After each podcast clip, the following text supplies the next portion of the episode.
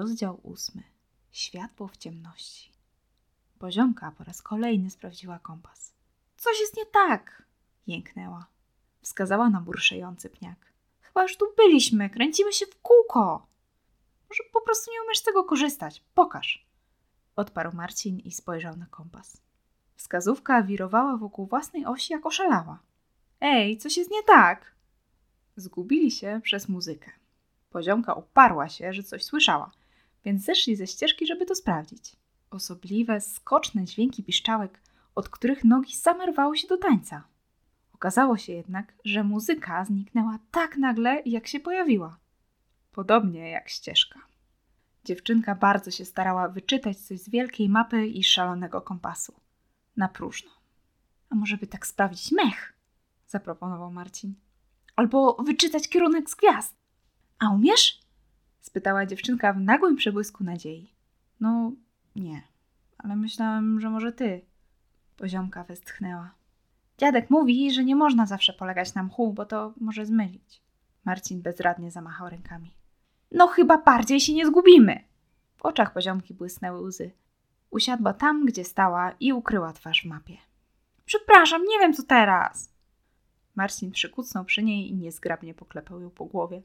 Ja też nie. Ale powiedzieliśmy Świstkowi, że damy radę. Wiesz, jaki będzie wstyd, jak nas tak znajdą rano? Poziomka roześmiała się i pociągnęła nosem, który następnie wytarła rękawem. Jeszcze raz, trochę spokojniej, przyjrzała się mapie. Jak skręcimy za tym kamulcem, to powinniśmy wrócić na ścieżkę, powiedziała po chwili. Marcin nie był pewien, co to jest kamulec, ale założył, że pewnie duży głaz niedaleko przed nimi. Pomógł poziomce wstać. I wtedy usłyszeli głos. Marcin nie od razu skojarzył, co to może być, ale brzmiało dość żałośnie. Poziomka rozglądała się za źródłem dźwięku. Coś płacze, oznajmiła. Oboje nadstawili uszu. Chłopiec pomyślał, że to dość dziwny zbieg okoliczności. Najpierw muzyka, a teraz głos brzmiał jak skomlący szczeniak. Marcin z przerażeniem spojrzał na poziomkę. Nie, nie, nie, nie, nie, nie, nie, myślał gorączkowo. Nie zdążymy, nie możemy się zatrzymywać, nie można. Poziomka zrobiła krok w stronę dźwięku. Nie! Jęknął chłopiec i złapał dziewczynkę za rękaw. Poziomka, jesteśmy już tak blisko! Tyle już przeszliśmy, nie możemy wrócić z niczym. Ja nie mogę. Poczuł, że po jego policzkach płyną łzy i błagalnie popatrzył na przyjaciółkę. On płacze. Coś go boli, nie słyszysz? Ona też rozpłakała się na dobre. Zrobiła kolejny krok w stronę dźwięku. Musimy sprawdzić, nie możemy go tak zostawić. A lekarstwo? A co z moją mamą? Nie mamy czasu. Musimy pomóc. To sobie idź! krzyknął Marcin, który aż gotował się ze złości. Rób co chcesz. Ja idę do wiedźmy, nawet jak mam iść sam, nawet jak mnie zmieni w coś obrzydliwego albo coś. Nic mnie nie obchodzi jakieś płakanie. Poziomka z niedowierzaniem pokręciła głową. Wyszarpnęła rękę z uścisku chłopca i ruszyła biegiem w stronę płaczącego psiaka. Marcin omal nie pobiegł za nią. Mała postać zniknęła w ciemności lasu. Zacisnął jednak zęby i ruszył w stronę głazu. Łzy nie chciały przestać płynąć, a chłopiec nie wiedział, czy to bardziej z bezradności, czy z wściekłości. I nie był nawet pewien, czy tak naprawdę złości się na poziomkę, czy na samego siebie. Kilka minut później faktycznie dotarł do ścieżki. W świetle księżyca między drzewami majaczył szczyt. Marcin parł do przodu, pokonując zdradliwe korzenie i unikając luźnych kamieni. Kolka kłuła, jakby ktoś wbijał mu pod żebra ostre szpikulce. Nie zatrzymywał się. Myślał o poziomce. Czy nic jej się nie stało? Może to, co słyszeli, to był mały wilk, płaczący za mamą, która miała niebawem wrócić? A może to była któraś z topielic, południc albo innych stworów, które chciały zwabić dzieci na manowce? A on ją zostawił. Nie, to ona zostawiła jego. Obiecała, że z nim pójdzie, że mu pomoże, że. A jednak przeszła z nim cały szmat drogi. Pomogła odnaleźć się w gęstwinie. Coś błysnęło. Powróciła dziwna muzyka. Poziomka! Krzyknął Marcin i nie zastanawiając się dłużej, pobiegł w stronę światła. To, co zobaczył, sprawiło, że stanął jak wryty. W oddali na maleńkiej polance płonęło ognisko. Wokół niego tańcowały i skakały w kręgu trzy kobiety. Cztery, bo pomiędzy nimi wirowała poziomka. Coś było jednak bardzo nie w porządku. Dziewczynka ledwie powłóczyła nogami. Miała zamknięte oczy, a jej głowa kiwała się nieprzytomnie w rytm muzyki. Skoczne dźwięki jeszcze przyspieszyły, a wraz z nimi pląsy dziwnych kobiet o rozwianych włosach i bosych stopach. Poziomka! krzyknął Marcin i zaczął przedzierać się przez chaszcze, by dostać się do przyjaciółki. Biegł w jej stronę, był już tuż, tuż, już stawał na polance, gdy nagle wszystko zniknęło.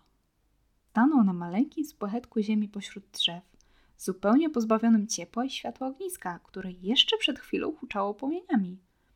Chłopiec się rozglądał, a strach walczył w nim o lepsze ze zdziwieniem. Może coś mu się przywidziało?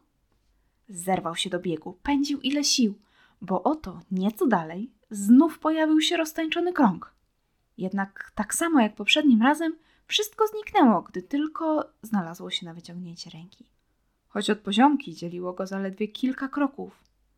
Do trzech razy sztuka, teraz musi się udać, powtarzał sobie Marcin, gdy znów ujrzał blask ognia. Jednak im bardziej się do niego zbliżał, tym bardziej odległe wydawało się ognisko. Bladło, a muzyka cichła. Chłopiec ostatkiem sił spróbował przyspieszyć, ale to nic nie dało. W końcu padł na kolana, a tańczące panny całkiem zniknęły. Marcin rozejrzał się trwożnie. Nigdzie nie widział poziomki, nie widział kobiet, nie widział ścieżki, a przecież powinna tam być marcinokształtna wyrwa w gęstych krzakach. Nie było nic, tylko przytłaczająca ciemność, bo gdzieś po drodze zgubił czołówkę. Oparł dłonie o leśne poszycie i głośno zapłakał. Łzy miękko spadały na mech, a Marcinowi przyszło do głowy, że może i on powinien się tu położyć i nic już nie musieć. Po prostu czekać na to, co przyjdzie. Wtedy stanęła mu przed oczami poziomka uwięziona w tańcu. Nie było żadnego szczeniaka, tylko pułapka, w którą dała się złapać dziewczynka, a Marcin jej nie pomógł. Zacisnął dłonie w pięści, otarł rękawem oczy i dźwignął się z kolan. Poziomka! Hej! Usłyszał kroki. To musiało być coś ogromnego, o wiele większego od dziewczynki. Marcin z przerażeniem obserwował zbliżający się wielki cień. Chciał uciekać, ale nie miał już siły. Mógł tylko wpatrywać się bezradnie w zbliżającego się potwora. Pomyślał o mamie. Co zrobi, kiedy rano zobaczy jego puste łóżko? Będzie dla niej cios. Żadne lekarstwo nie pomoże, jeśli Marcin nie wróci. A prababcia, ciocia, dziadek poziomki? Cień zbliżał się. Dało się teraz rozróżnić jego długie ręce i ogromne poroże z gałęzi. Leszy! Ulga, jaką poczuł Marcin na widok leśnego ducha, sprawiła, że zmiękły mu kolana i klapnął na tyłek na leśną ścieżkę. Może uda mu się wydostać, sprowadzić pomoc.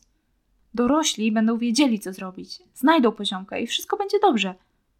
Tylko czy zdążą? Dotarli już prawie na szczyt. Zejście w dół zajmie wieki, nawet jeśli Leszy zechce pomóc. Bo wcale nie musi być tak przyjazny jak ostatnio bo stwór wyłaniający się z ciemności wyglądał naprawdę strasznie. Pewnie w środku dnia, w promieniach letniego słońca, wszystko wygląda mniej groźnie. Gdyby nie to, że Marcin spotkał Leszego już wcześniej, teraz na pewno ze strachu dodałby trochę od siebie do nawilżenia ściółki. Opiekun lasu zatrzymał się przed chłopcem i powolnym ruchem rozłożył szerokie ramiona. Z jego poroża, jeden po drugim, zaczęły wylatywać świetliki. Małe robaczki przysiadały na leszym, drzewach, a nawet na Marcinie. Iskierki ciepłego światła rozjaśniły mrok. Z każdym nowym robaczkiem chłopiec czuł, że do jego serca wlewa się spokój i nadzieja, jak gęsty, słodki miód, który ląduje prosto na świeżym chlebie z masłem. Marcin czuł się tak, jakby przełamanie ciemności pomogło mu pokonać rozpacz. Leszy pochylił się, by ich twarze znalazły się bliżej. Wszystkie jego ruchy były powolne i oszczędne. Wyciągnął wielką dłoń o długich palcach w stronę chłopca. Kiedy się rozchyliły, Marcin krzyknął i podskoczył bliżej. Na drewnianej dłoni leżał świstek. Wyglądał bardzo źle. Był blady i tak słaby, że nie mógł się nawet podnieść. Z ogromnym wysiłkiem uniósł się na łokciach i spróbował skupić rozgorączkowane spojrzenie na Marcinie. Co się stało? zapytał chłopiec łamiącym się głosem. Dlaczego z nami poszedłeś? Przecież nie mogłam was tak zostawić, nie? Jesteś chory? Truje mnie magia wiedźmy. Ona nas nie lubi. Zastawiła pułapkę. Wiedziałeś, że tak będzie. Nie trzeba było. Stworek się rozkaszlał, a potem zwinął się w kłębek i przymknął oczy. Oddychał ciężko, a na maleńkim czole pojawiły się kropelki potu. Marcin spojrzał na Leszego. Wiedział już, co musi zrobić. Delikatnie wziął dytko, owinął go chusteczką i schował do wewnętrznej kieszeni kurtki, którą zasunął tylko do połowy, by stworek miał czym oddychać. W plecaku wymacał szalik i wyjął z niego duży kawałek szkła, który powędrował do przedniej kieszeni. Zaprowadzisz mnie do wiedźmy? Zapytał Leszego. Ten kiwnął swoją wielką, rogatą głową i ruszył przez las. Jego kroki były długie, ale powolne. Chłopiec szedł tuż za nim. Już nie płakał. Zamiast tego na jego twarzy pojawił się wyraz determinacji.